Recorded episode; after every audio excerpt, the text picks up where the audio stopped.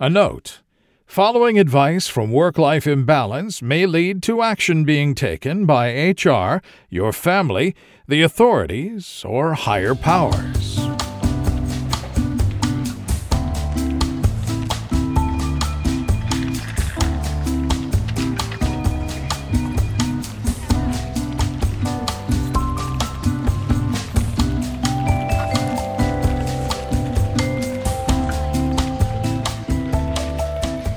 Welcome to Work Life Imbalance, an advice show focusing on workplace and lifestyle issues. Any resemblance to actual advice, living or dead, or actual wisdom is purely coincidental. I'm your monstrous manager, Frank Eastman. And I'm your lovable office companion, Derek Lewis. As always, we'll be extra sultry, addressing some audience questions and taking on a few issues from the internet with sexy voices. But first, time for the daily stand up, Derek. Uh, I did not mean to make this our Valentine's special, but you know, Better late than never, sometimes it just happens. Yeah, yeah. I just felt like you know what? For some reason, I feel, I feel sexy, and it doesn't happen often. So I gotta when when the mood strikes, gotta take advantage of Got to embrace it, Derek. And and you're putting it out there in the world for somebody, because I'm sure there's somebody who wants to hear that. You, you say that, but mm, Jessica commonly wants me wants to not hear me while I'm recording. So we'll see. Please stop. Like, Jesus Christ. What do you have for the daily stand up, Frank? So Mhm. today for the daily stand up, I went outside. So the last time you reported from your adventures of going outside, you got the twirly poos thrown on you by by Satan's top hat. It wasn't quite that bad, but it was a lot longer. I So not quite as misadventurous, but exactly. but more torturous in length. Gotcha. So, So- I went to a Boy Scout camporee. Oh my god. Oh, buddy. Oh, this is bringing back some memories, man. Uh, When I was a Boy Scout, and you know, from the ages from like eight to probably twelve or thirteen, every summer it was a a camporee or whatever they called it. So I am excited. I am so excited, Frank. this is in my wheelhouse. Oh, well, I'm glad it's in somebody's fucking wheelhouse because it sure as hell wasn't mine. So, So how, we- how many days of an, an event was this? It it was a three day event. I went for one day, Derek. Oh my god. As I put it, I pay a mortgage so I don't have to sleep in a tent in the woods. Yeah, you have a place that is protected from the elements, bugs, wildebeest, everything. Yeah. And and it's it's fiscally irresponsible to go camping, to be honest. exactly. Like, I've got to buy wasting money. I've got to buy more places to sleep after the places that I've already purchased to sleep. That's actually a fantastic point of why you should never go camping. And I've I've turned people down for camping like constantly.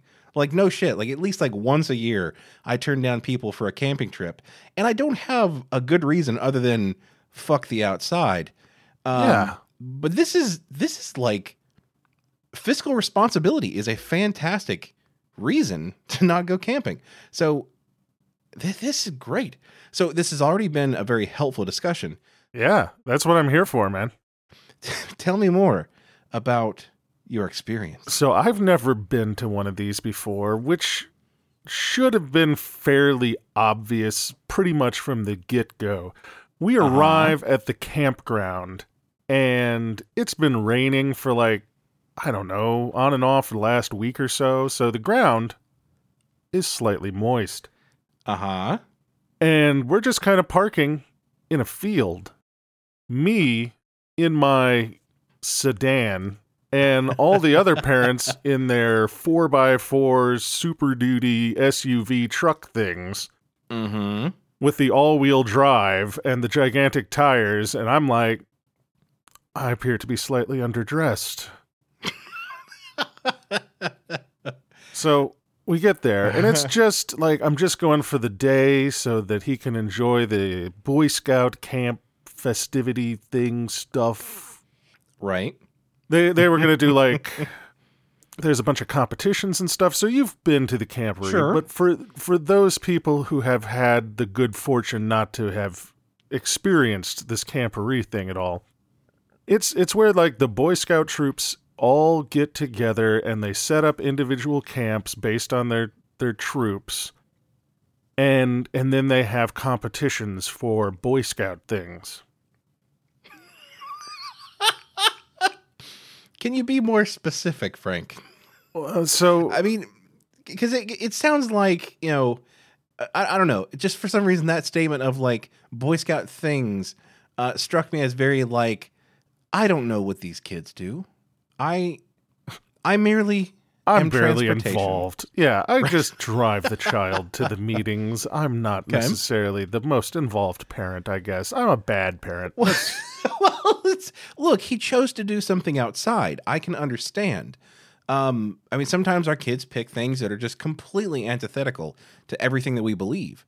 But you know, typically the things that that happened at at the camporees when I was younger was like archery and you know fire building and axe throwing, um, other such dangerous things. Like now, now that I'm like hearing myself say it, like there's a lot of like weapon based things that we did. Oh yeah, Boy Scouts are are an armed paramilitary group.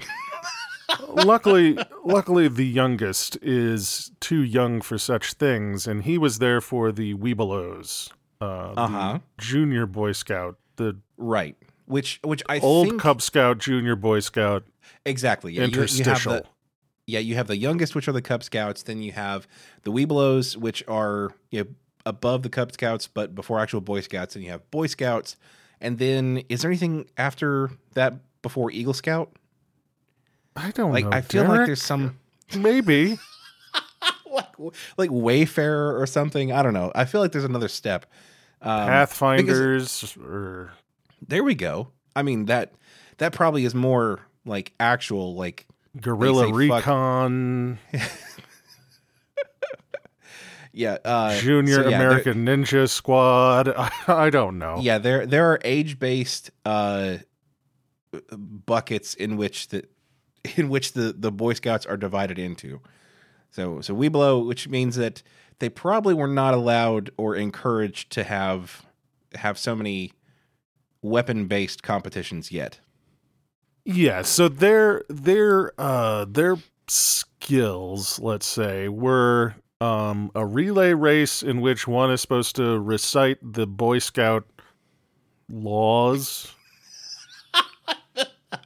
rules, Uh-huh. mottos, something. the Boy Scout code. That's it. One of those words. The Boy Scout code. I know it forward and backward by heart.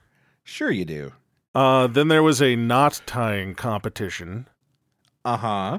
Um, a flag wait, for pole, for speed or for strength of knot? uh, speed and accuracy of multiple types of knot. Mm, mm-hmm, mm-hmm. Okay. Then there was a uh, what they called a flagpole raising competition, which is where you have the Uh-oh. pieces that are not a flagpole, and then you have to turn them into a flagpole, and then get it standing. Like the the knot tying, yeah, I'm for. Um the relay race, you never know when you're gonna have to run from a bear. That is a good skill. The flagpole raising, I'm not sure that even MacGyver ever like saved anybody by raising a flagpole really quickly. Like that. You never know when you're going to find yourself in the woods with two relatively short pieces of wood when what you actually want is a very long piece of wood that you can put a flag on top of. It could happen, Derek. I'm sure, sure. I, I guess if you want to claim something and there's like a minimum height requirement for the flag in which to claim something, you would want it to be fairly high up. But Yeah, you got to make sure there's no claim jumpers coming around the bend. the person with the highest flag gets the gets the land. Oh no, I've lost my gold. the uh, and then the last event was the string burn, which the kids kept mischaracterizing as the rope burn, and all of the adults were like, "Haha, no, that's something else." Okay, what, what's what's the rope burn? You know, rope burn from when you've got a rope and then that rope slides across your skin too rapidly. And, sure, and but it- what the fuck is the string burn then? Ah, Like- exactly. Here is the question. So that isn't that is where they have to taking only um only a, a pre-selected and pre-measured amount of firewood and a pre-selected amount of kindling in the form of some cotton balls and a Ah, yes. flint and steel fire starter and they have to start a fire and that fire has to burn through two strings that are at two different heights um, suspended in the air Okay, yeah I mean, it's fun it's guess yeah. Now that you say it, like it, it is a little on the nose. Like they they could have come up with a, a slightly more creative name than that. I mean, I can't think of any. So like, point to them, I guess.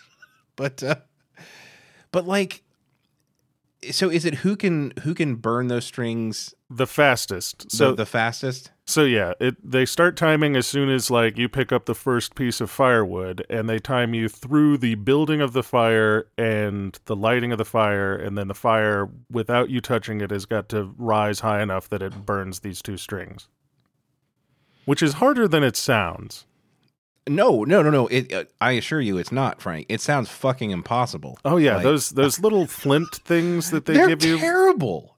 They're awful. Yeah. Like if if you said that I had to start a fire with one of those or like freeze to death or starve to death or just be mildly inconvenienced, I'd be fucked. Like cuz I there's no way, no way that I could start a fire with one of those. I have tried. Like I was in the Boy Scouts. I was given one of those like my dad was like, "Ah, you're in the Boy Scouts now. Here's, you know, a, a steel and a flint and you know, hey, if you can light something on fire, you can burn it. That's fine.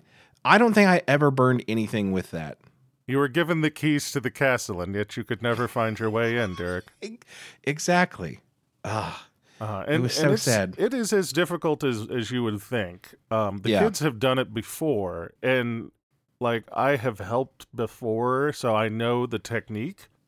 And it's not exactly a lot of fun, but you know, uh, we we've done it. and We know how to do it. Except it has been raining for the last week, and we're trying to build a fire on the ground.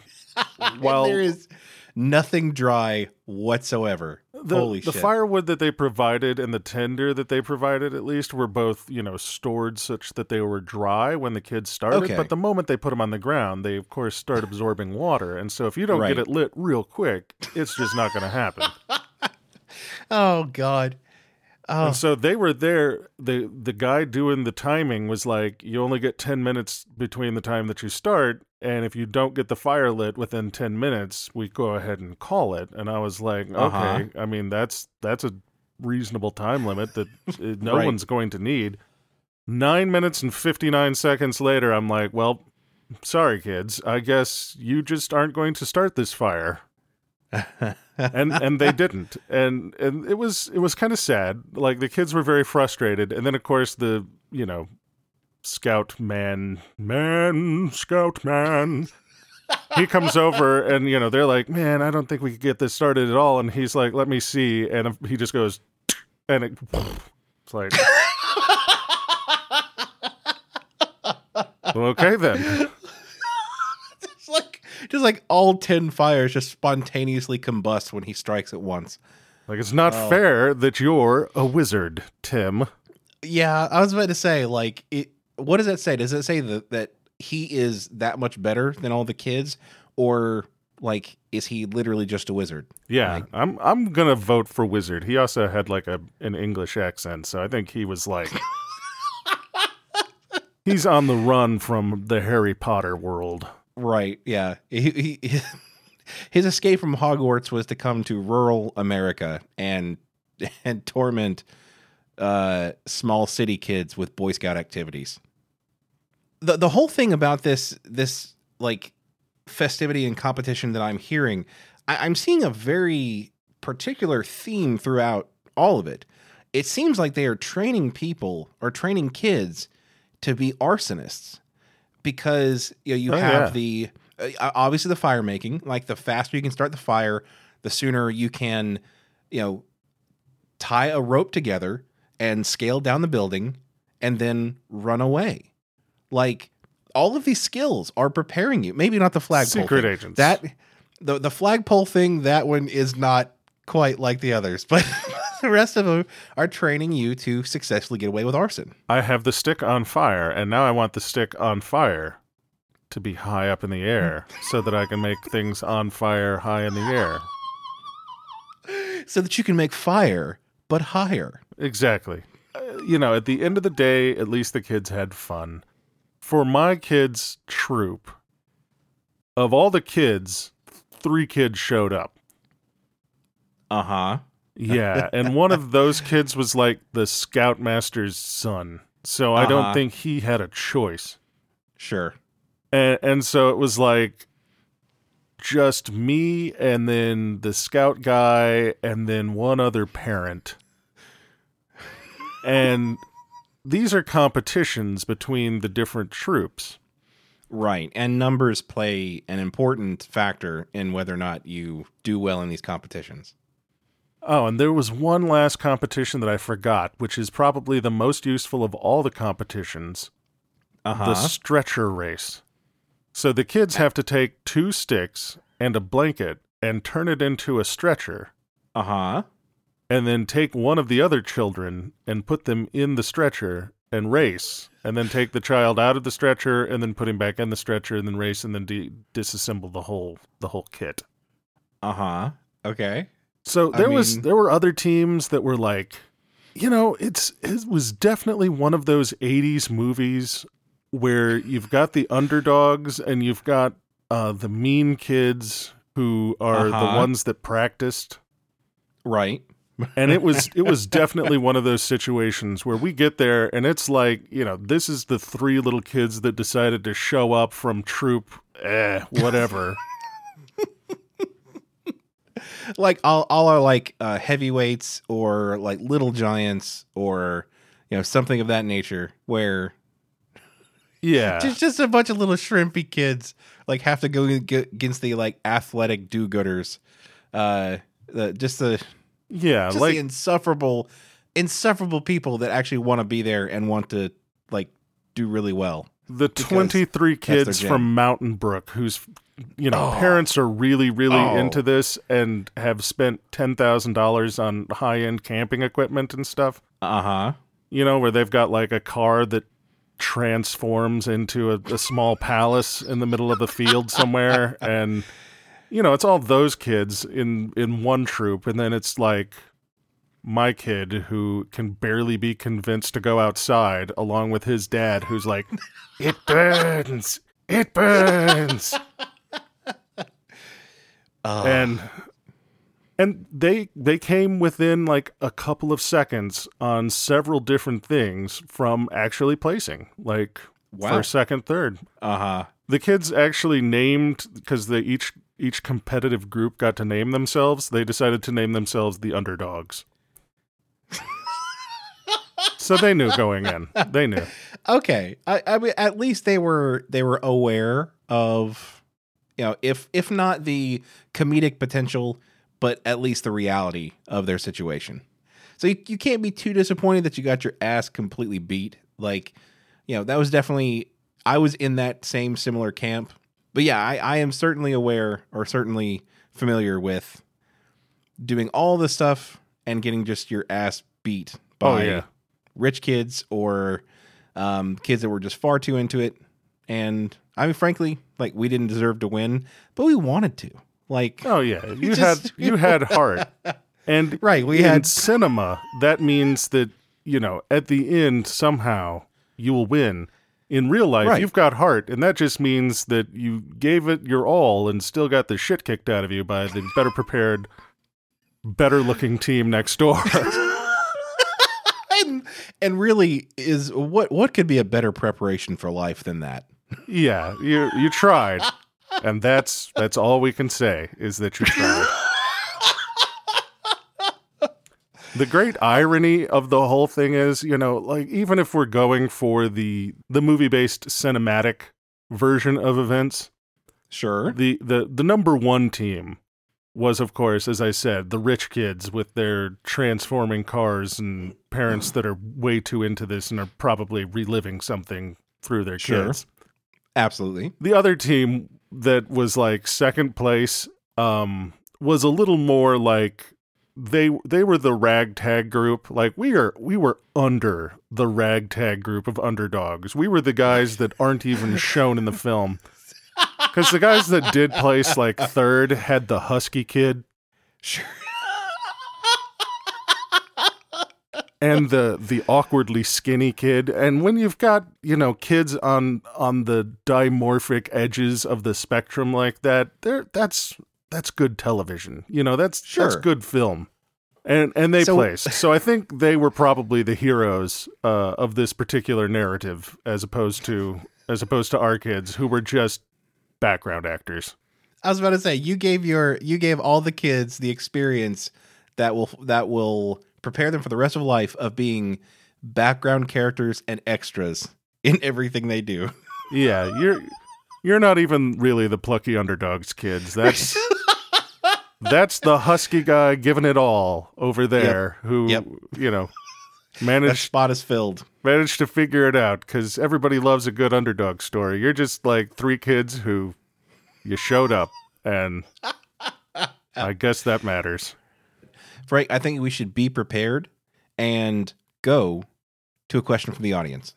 i have a very important question to ask you is it the apocalypse or something i was in the ladies room of a diner are you still with me ladies room and i heard a person open the stall and leave without washing her hands Oh no. now Not again. I don't need to get into details about what women need to do before leaving the toilet, but as you know, it would be imperative to wash your hands afterwards. Should I prepare a bunker? Say goodbye to family and friends? If it's the end of the world, I'd like to say that I was happy to make your acquaintance and wished that I could have met you face to face. Melissa from Brook Reading. oh.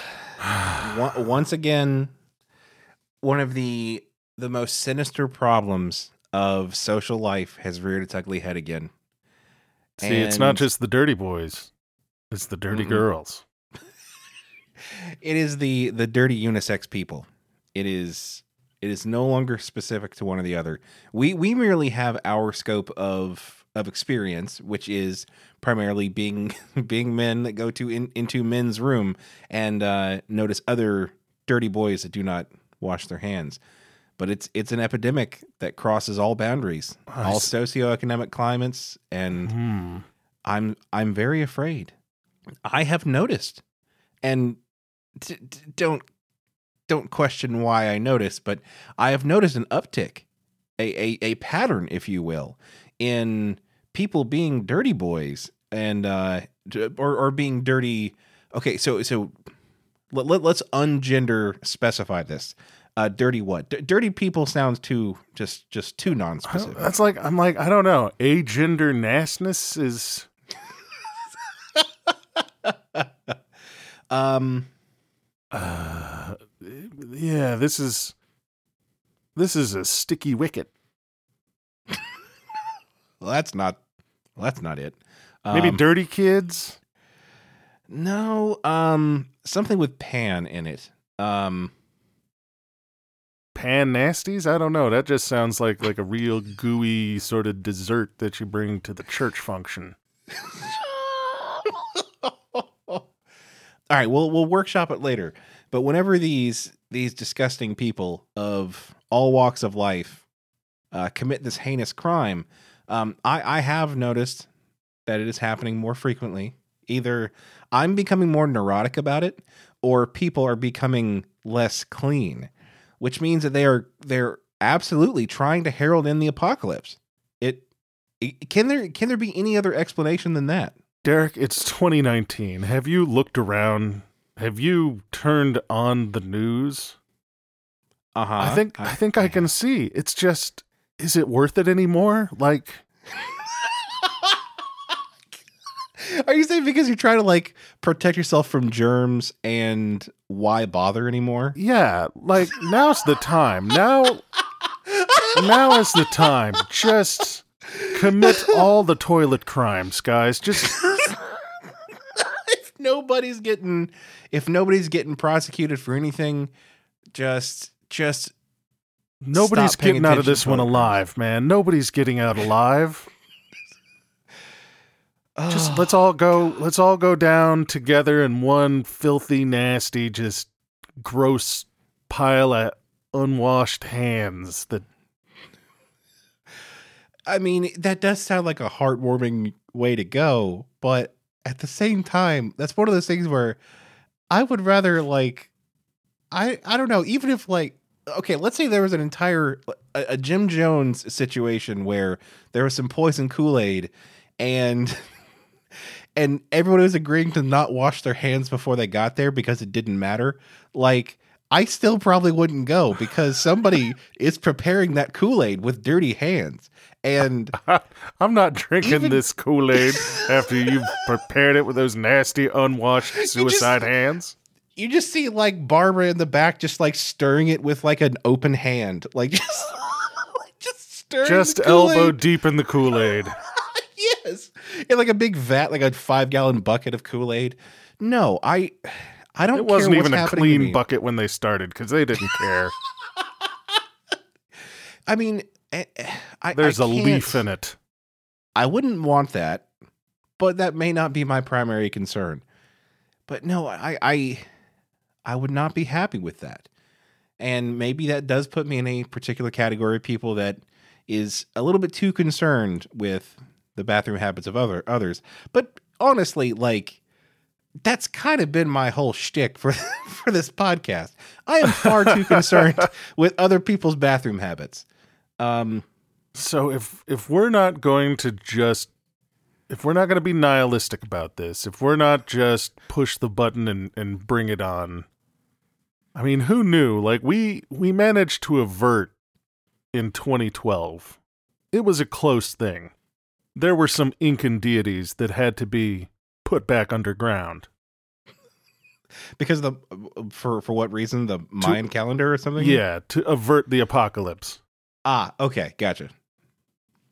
And, And now and we're just throwing it away. And now we're just we've just thrown it away. It's like uh, they worked so hard to preserve the earth for us.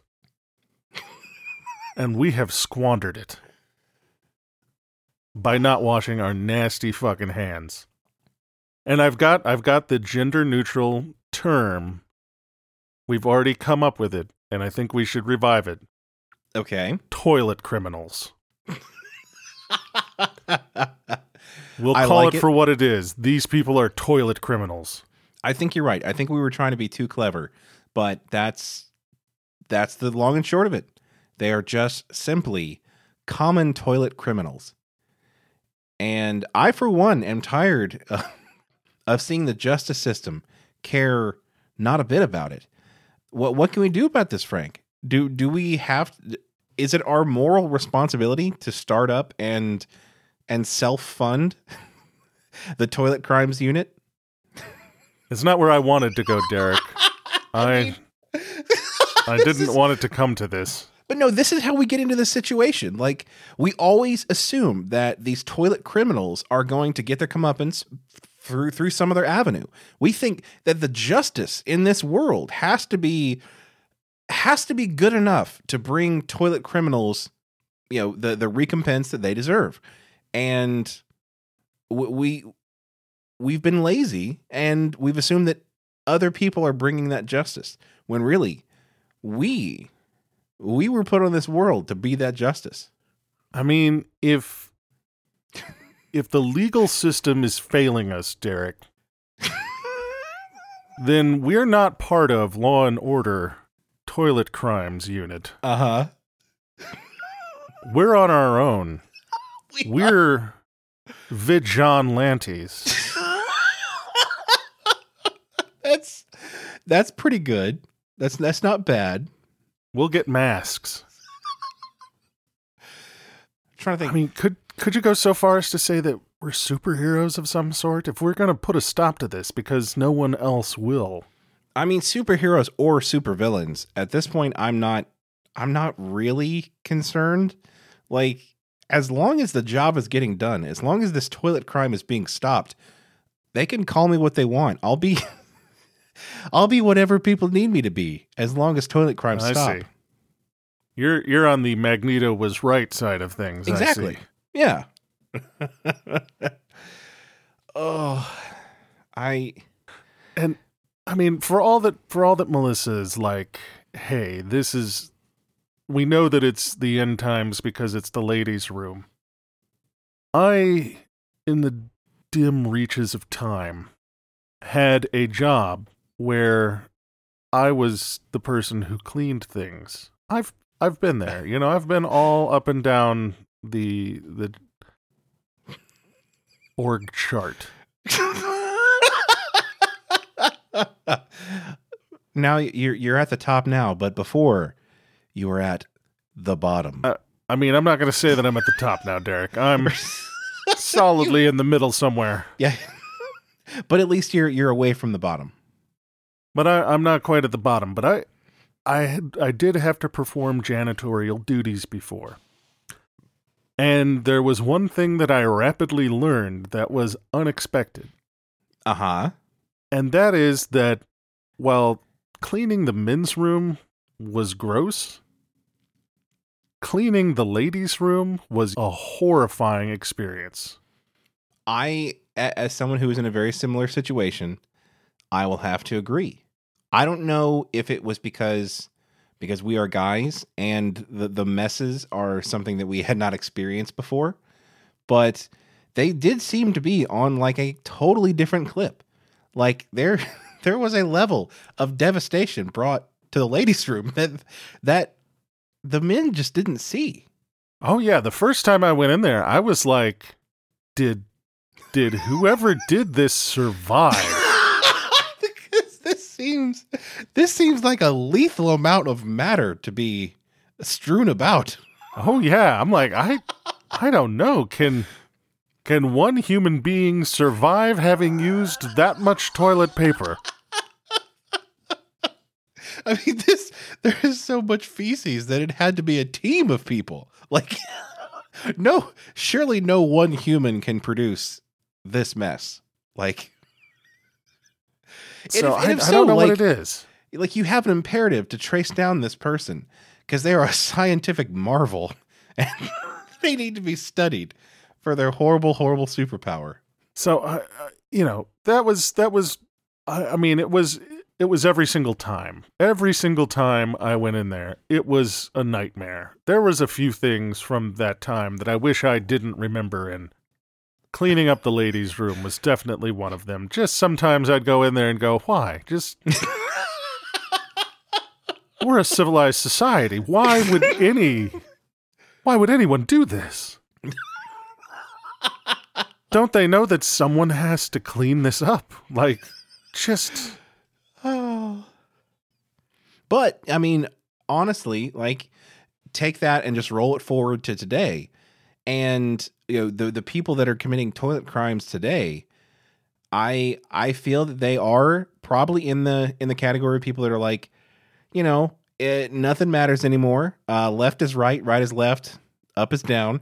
So who cares if I shit on the walls? Like I I think we've hit upon what it might be, Derek. It's it's a growing problem uh-huh. and the root cause are the changing tables. because that is exposing the next generation at an earlier and earlier age to the crimes being committed in the toilet. It's normalizing it. It is it is desensitizing them. I mean that that infant child is is seeing you know grown men and women walking out of the bathroom without washing their hands and nobody instantly punishing them. So they're they're learning by example that it's okay. I learned it from you, Dad. I learned it by watching you. oh. oh. We have to we have to put a stop to this, Derek. They tried to say that it was violent video games that Uh-huh. were the root of of all of societal ill. clearly incorrect. Clearly incorrect. It's the changing table in the bathroom. We have to stop exposing our children to these toilet crimes, lest they become the next generation of toilet criminals themselves.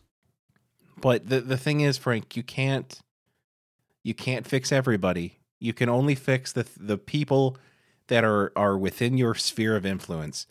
Um, though I do find that a tasteful pamphlet in in the bathroom may help. Like I I I thought have thought about it. Like I'm I'm half goofing, half not. Like I think there should be a series of pamphlets created. Um, not not super high quality paper anything. They need they need to be so cheap as to be mass mass created um, by the millions and distributed into every restroom that just explain how germs work, uh, the the bare minimum of of germ prevention, and you know maybe just some stats like of all the things like if I, I I forget exactly what the statistic is, but there is a statistic that if anything within like like 50 feet of a bathroom, there is fecal matter on it. Like that is unconscionable that we live in a society where that is true. Maybe we can it's kind of like a scared straight. It's kind of like a Chick tract, but instead of teaching about Jesus, it's teaching about the feces. and I I think you're onto something, Derek, and immediately what comes to mind, the best the best medium for this, we print it directly onto the toilet paper. so that they can't help but be exposed to the message. And it just says wash your dirty fucking hands over and over again. or or maybe it's more like bazooka gum. You know, each individual sheet has like a little a little cute thing on it. But I just I don't want people to get distracted. Right, right. I was about to say, like, we, we if if we're going that route, like, people are in a hurry sometimes. Like, we need to make sure that the message is concise and it is bolded. Just- oh. In in sequence. Sheet number 1, wash. Sheet number 2, your. Sheet number 3, fucking. Sheet number 4, hands. And then just over and over again. It's just repeated. this this is not funny. This is this is just brainstorming how to actually fix it. And like, This is I- deadly serious. I'm sad that I don't have enough money to fund these things. Like, let's contact Shark Tank. Let's contact like a humanitarian organization with this plan because it is it is a it is an imperative. We we have a responsibility, Frank. I want to be there for that Shark Tank pitch already. I'm like, Sharks, how many times have you been in the restroom and someone has opened the stall and walked out and you never heard them wash their hands? And then, like, some music, and then I whip off a thing, and I'm like, presenting. And then we've we've got to come up with a name for this product, Derek. Right. Oh, okay. We we need we will workshop that offline. We will come up with a pitch because I feel it's irresponsible for us to let this one go. Um, but for my for my mental health, I do believe we need to get to an issue from the internet. All right. This is this issue is entitled "How Can I Ask My Guests to Leave?" by Armin B. This is a good one. This is why this is why we don't have guests on the podcast. So carry on. Some weeks ago, my f- girlfriend and I invited another couple to our home, which is about 15 minutes away from theirs. I hadn't seen them in years, and my girlfriend didn't know them at all. So they got to know each other, and we had a nice conversation and everything. Around 6 p.m., and they had arrived at 1 p.m., I was starting to get nervous because I had an important meeting with a friend at 7 p.m. I could not postpone. I made a mistake by not telling the other couple in advance that I had to do things at 7 p.m. because I didn't expect them to stay that long in the first place. Uh, they enjoyed our company and didn't seem to want to leave soon. Finally, and luckily, somewhere around 6:45 they decided to leave. uh, I kind of supported them in their intent by not saying things like, "Oh, what a pity you could have stayed longer," but rather, "Okay, it's getting late. We have to prepare for tomorrow's workday," in order to make them leave immediately. Uh, the whole time, I was wondering how to tell them how to leave, how to tell them to leave without making them feel bad. I was thinking about how bad my excuse would sound, although it was true. How can one handle such a situation properly? So, I mean, they were only there for, you know, five and a half hours or five hours and 45 minutes. Uh, so I would say a reasonable visiting time. But I mean, it depends on what you're doing. Cause, sure. And and I get it. Once once people have begun to to couple up or whatever, they invariably become unfun. and so when when they're offered a tantalizing glimpse of what it's like to have fun again, they they tend to grab onto it and not want to let go. Uh huh. And then they overstay their welcome. Sure. Now, I, I and I get that, but but I think that that is I think that is something that is universal enough that I, I think you should lay out some ground rules before hanging out with another couple. Like, especially, well, no, I'm not saying especially. Um, sometimes people just want to get away, or or like you said, respark some of that excitement in their life. Uh, and there needs to be some ground rules set that okay, you know, sure, this will be exciting, but it will be it will be ending by 7 p.m. Like how how would it be best to present that to them? Uh, is that something that you have like on a uh, maybe on a business card or like in the evite that you send them? Like, okay, here are the ground rules. Like, I think I think ground rules is good. I think laying out expectations early is the key. mm-hmm. Like definitely saying up front, "Hey, I've got something at 7." One, like that that set expectations. Two, it makes you seem like you're more fun than you are. like you like you have to schedule your your hangout times uh, Exactly. ahead of time because it's so busy. Exactly. Like this this going to improve your social cachet.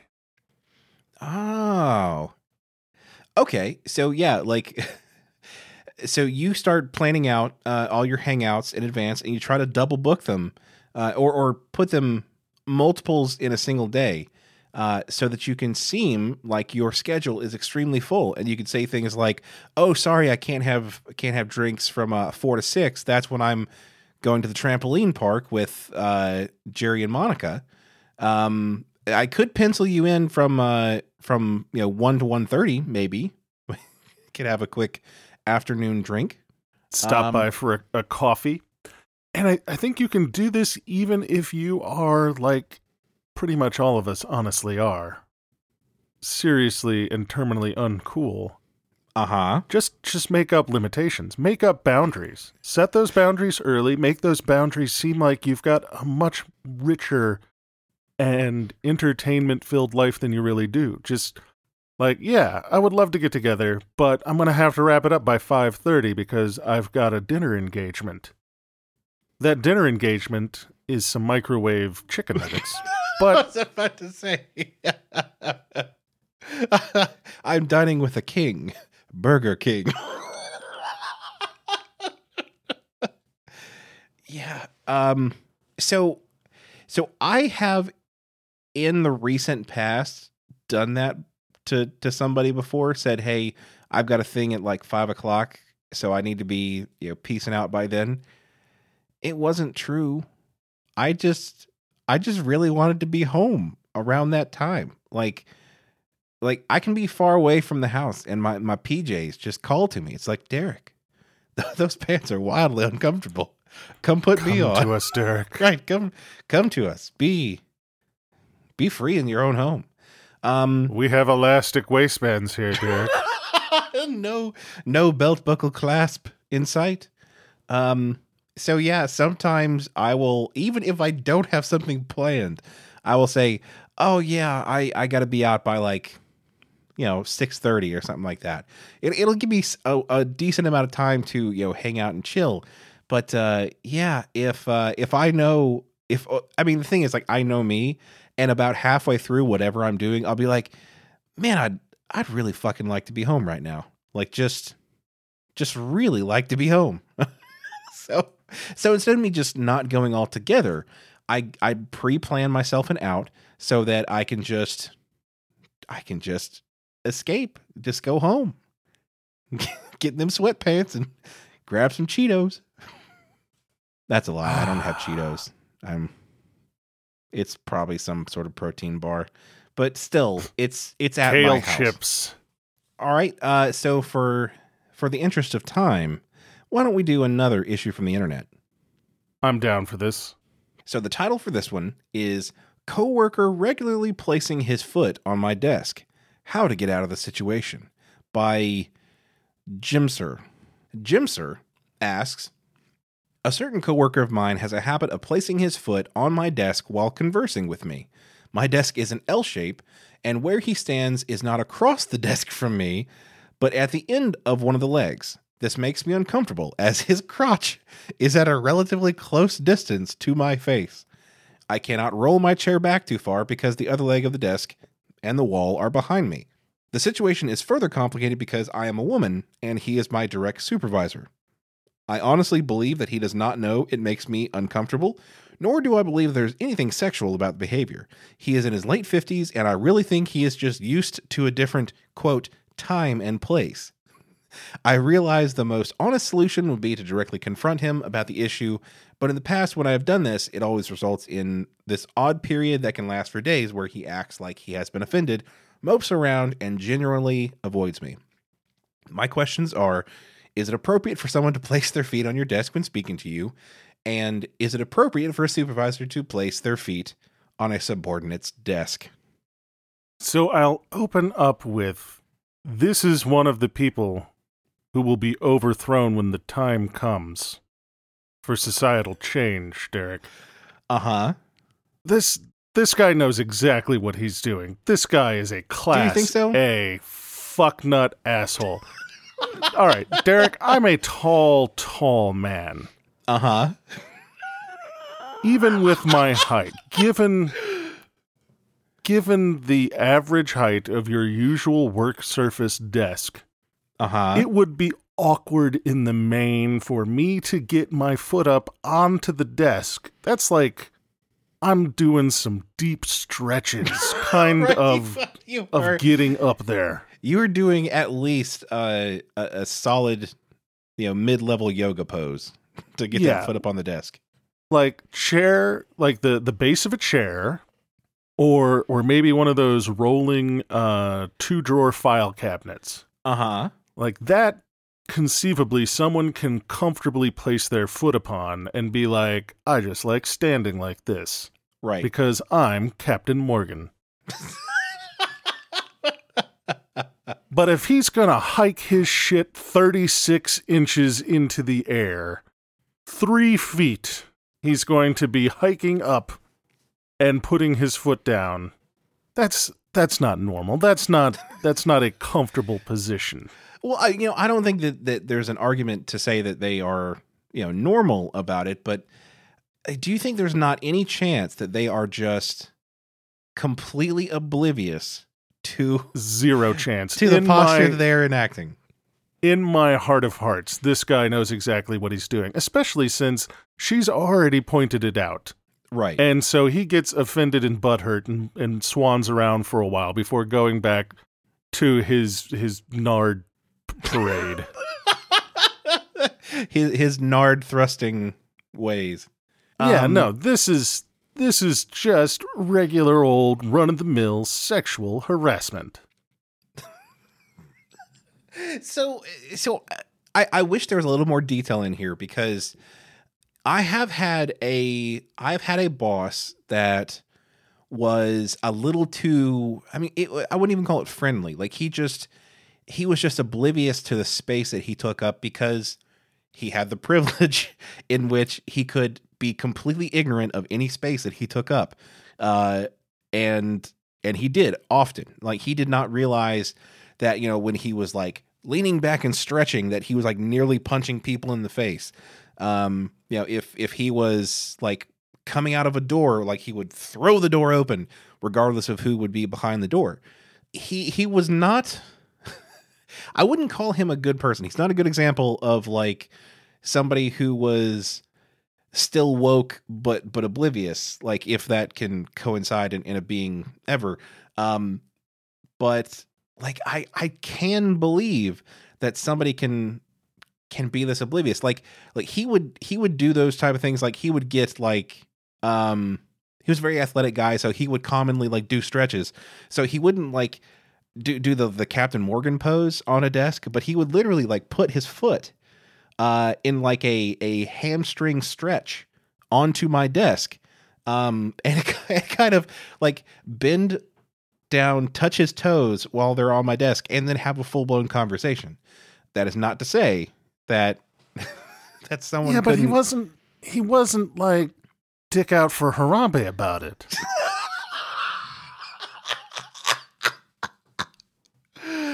Oh.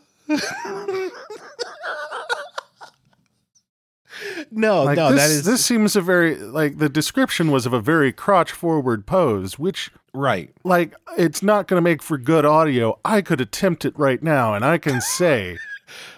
I already know this is going to be wildly uncomfortable. It is not the kind of pose one just assumes unconsciously, like, yes, the most comfortable way for me to stand is for my other foot to be hiked all the way up onto someone else's desk. Right. And that, that's just not a comfortable place. That's like if you're doing hammy stretches because you're that kind of douche, like uh, maybe, maybe, but not not the Captain Morgan with your leg, you know, somewhere near your fucking armpit. so so the, the I think the saving grace uh for this question asker is that at least like this is a bad situation. The best of a bad situation is that at least it's probably an office environment so they're probably not wearing like like sailing shorts, like mid thigh or higher shorts, like they're probably in slacks, but at least it is it is somewhat covered by fabric instead of getting a much closer look at the inappropriate area. It's not better. I know. I'm just just This trying. I know you're trying to find the silver lining, Derek, but there's no silver lining to this rain cloud. So I mean, do we do we pull an old tool out of the toolbox and just reinstate the no fault cock punch? I think we do, Derek. I think it has to be done. it's it's the only way. I mean, There's only certain ways that people learn. and talking And- talking has done nothing. Yeah, obviously, obviously, this guy isn't listening. The only thing he's going to listen to is low key testicular torsion. Low key te- te- testicular trauma is the only way to get through to some people. Um, Like and I- I will say, like one will do it. Like yeah, that's it. Like there's there's no more. Uh, if he comes back for seconds, then there are some bigger questions at hand. But no, that first one should fix him. once once the tackle has been tapped, you you know that pose is not a safe pose anymore. Like right now, right now, his conception of this is that it's a safe place for him to put his dangly bits. Uh huh.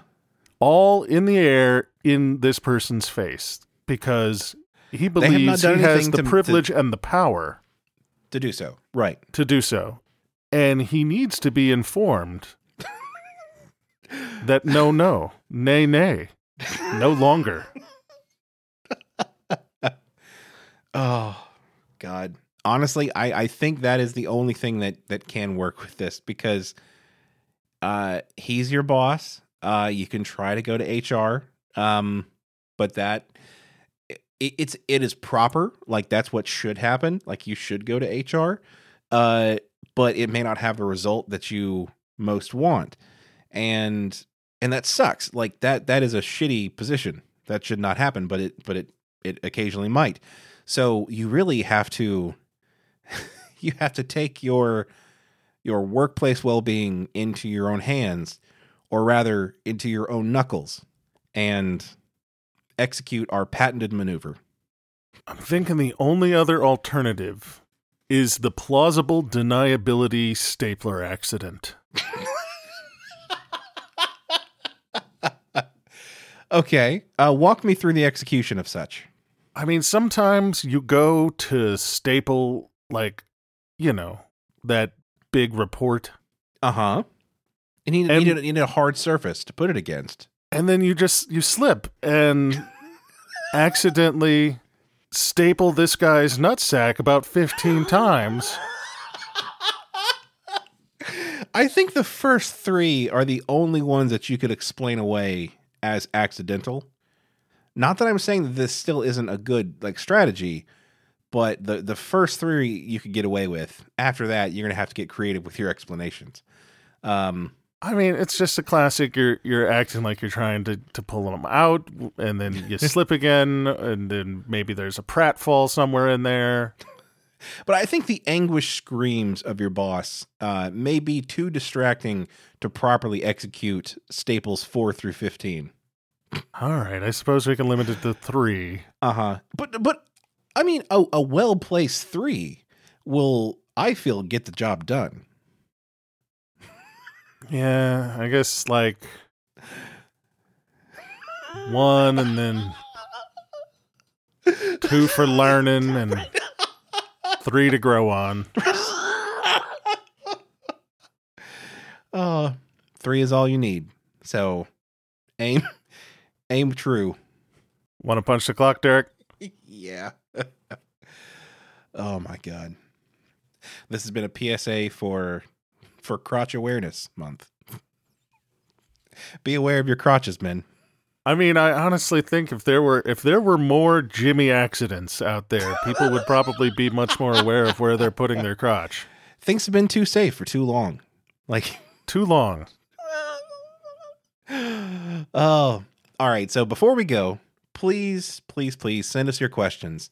Uh, we love questions. Frank loves questions. I love questions.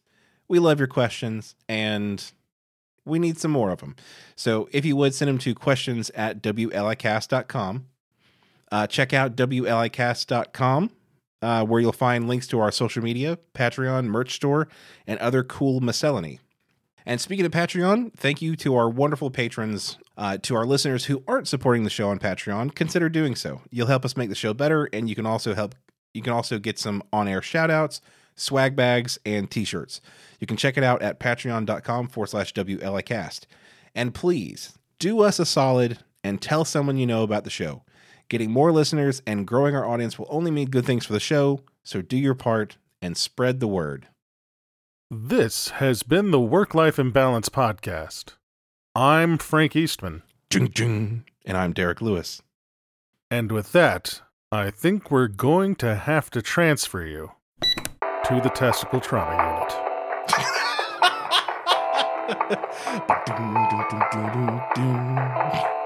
that would be i mean that would be a very interesting installment in the franchise i feel especially especially since the guy the producer's name is dick wolf Yeah, I mean, there's got to be an episode that that actually has dick wolves. right